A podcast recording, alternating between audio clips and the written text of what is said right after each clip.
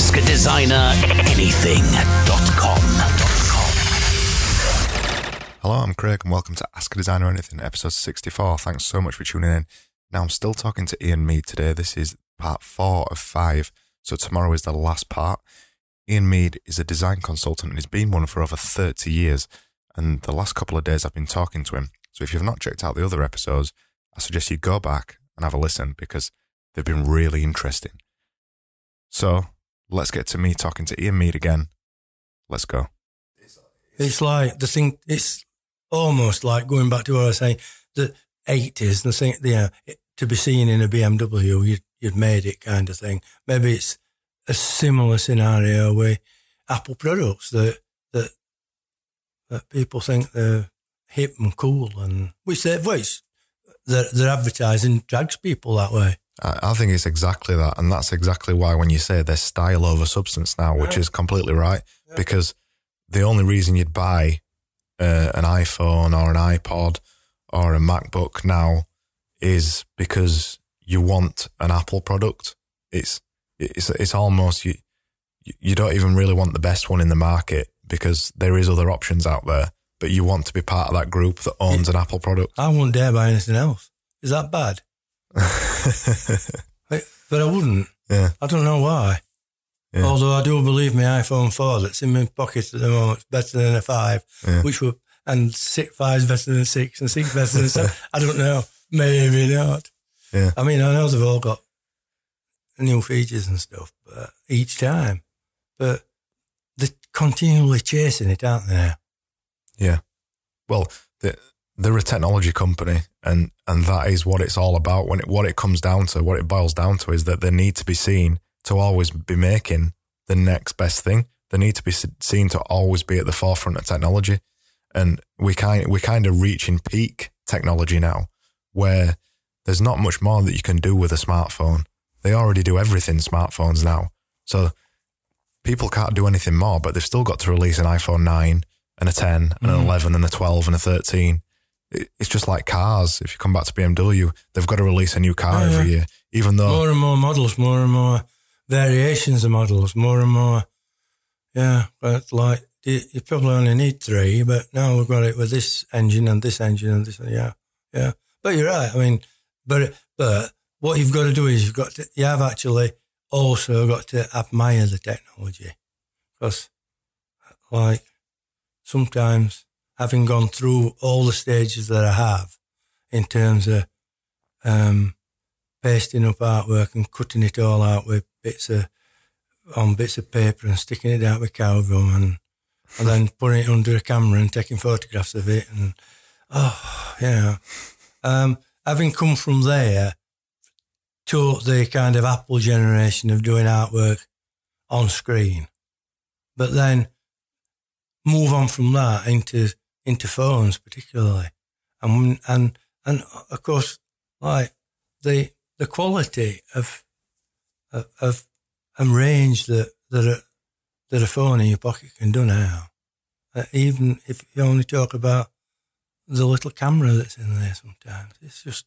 Yeah. Unbelievable. Well, there's that photo that always goes around on social media where there's an iPhone on the right-hand side, and on the left-hand side there's a camcorder, there's a camera, there's a phone, there's a voice recorder, there's a Game Boy, and all those things are in that one thing that's on that right-hand side now. It is crazy when you think about it, how far technology's come, even in just 10 years.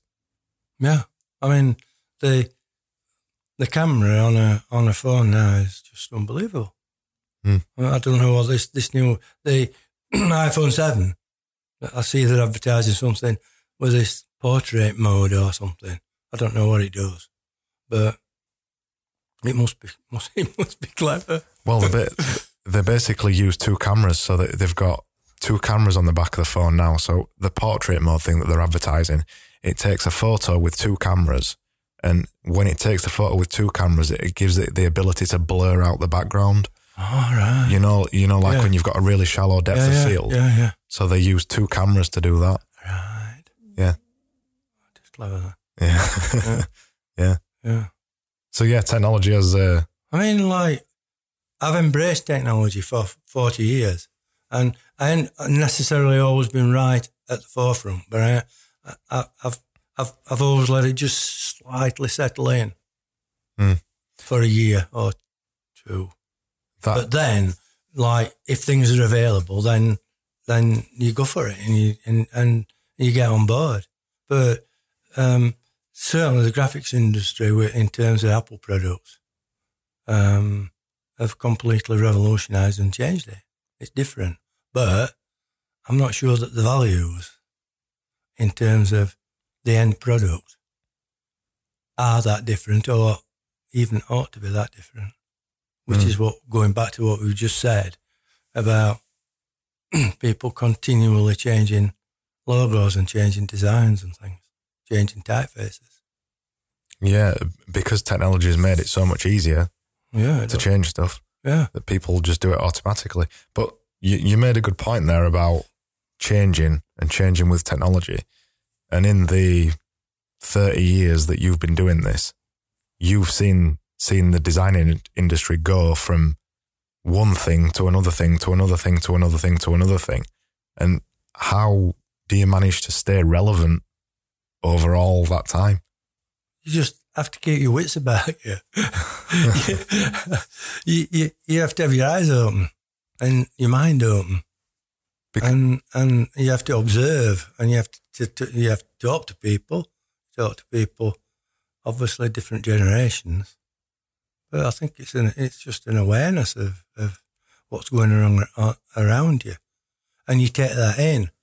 At the same time, it's the old, I never want to throw away the baby with the bathwater, and I always want to go back and respect and use this kind of back catalogue that I've got in my head. Because I don't think, just because it's something from 40 years ago, 400 years ago, that it's necessarily irrelevant. But then that's all part of the decision-making and the kind of options when you're doing any design work, that you've got this back catalogue in your head and you draw on that, not physically draw, but pull from it to solve problems. I think that's the biggest thing that young designers struggle with. If you're getting your first design job, you've not got that back catalogue of things to draw on, and it can make you feel like you're not a very good designer, but it's not that you're not a good designer. It's just that you've not got that back catalogue of things to pull on, which only develops over time when you've been doing a design, when you've been a designer for a long period of time. But that's when you should be looking at books and looking back and books. Books. Yeah, those things with pages and made out of paper. Yeah. Because they're done. Yeah. It's no different, you know. It's sort of, you pluck examples, that things that are really good can be or are timeless and could have been done in any moment in time, and that refers to, you can refer that to art, and you could say something that, you know, Matisse did or something, you know, that. I can't think of another example at the moment, but Matisse is a good example. You could pick it up, and that could be as fresh and as new today to look at as something that had actually been done today. But what makes it timeless? How come that's timeless and it still looks as relevant now? And how do you make sure that if you did something like that, it were timeless? Do you even know that in advance? No, you don't know. You can't. If you knew that, then you'd be very clever, wouldn't you? Yeah. But that applies to music, don't it? Yeah. Like, music now, how much of it will survive 10 years, 20? How much of what is, like, that's new and popular now will be listened to again in 10 years, 20 years? 30 years. But did you think that in the 80s of the chart music right then as well? Did you think 80s? No. 80s, no, but 60s, yes. Maybe. And in 60s, a lot of that is classics now. Yeah. But then 80s has become classics. Mm. But at the time, you just thought it were pop junk. Yeah. Maybe. And you know, Evan 17 and ABC or whatever. Yeah, like... Mm. I agree with you about music in, what do we even call this era? 10s? Yeah. It's 2010s. Or you can't even call it 80s or 90s anymore, can you? Is it 10s? I don't know what it is. It's, yeah. But music that's around now in 2000s and 2010s, it doesn't feel like it's classic, but maybe in 30 years' time, it will be classic. That'd be a tragedy if it is classic, but... yeah, because like... Yeah, I'll give exactly. You know, just because I'm of that baby boomer generation, and because I'm a child of the 60s, then I do listen to a lot of 60s stuff. But a lot of the people who were doing stuff in 60s and early 70s are still working now, and some are outright good, but they try. That was me talking to Ian Mead all about design and other random stuff again. This was part 4 of 5. Tomorrow is the last part of me talking to Ian Mead. Then after that, at some point over the next week, I'm going to release the full conversation that we had. Practically unedited, practically uncut. So it'll be around 2 hours long or something, and it'll be an extra episode to the ones that I've already released. So it won't be one of my day episodes, my count towards my day episodes. So tomorrow is the last one of that. I hope you've been enjoying these. I've really enjoyed talking to Ian. And I've really enjoyed this format. It just mixes my podcast up a little bit as well. So that's it for today. So thanks so much for tuning in, and I'll see you tomorrow again with another conversation with Ian Mead. Speak to you soon.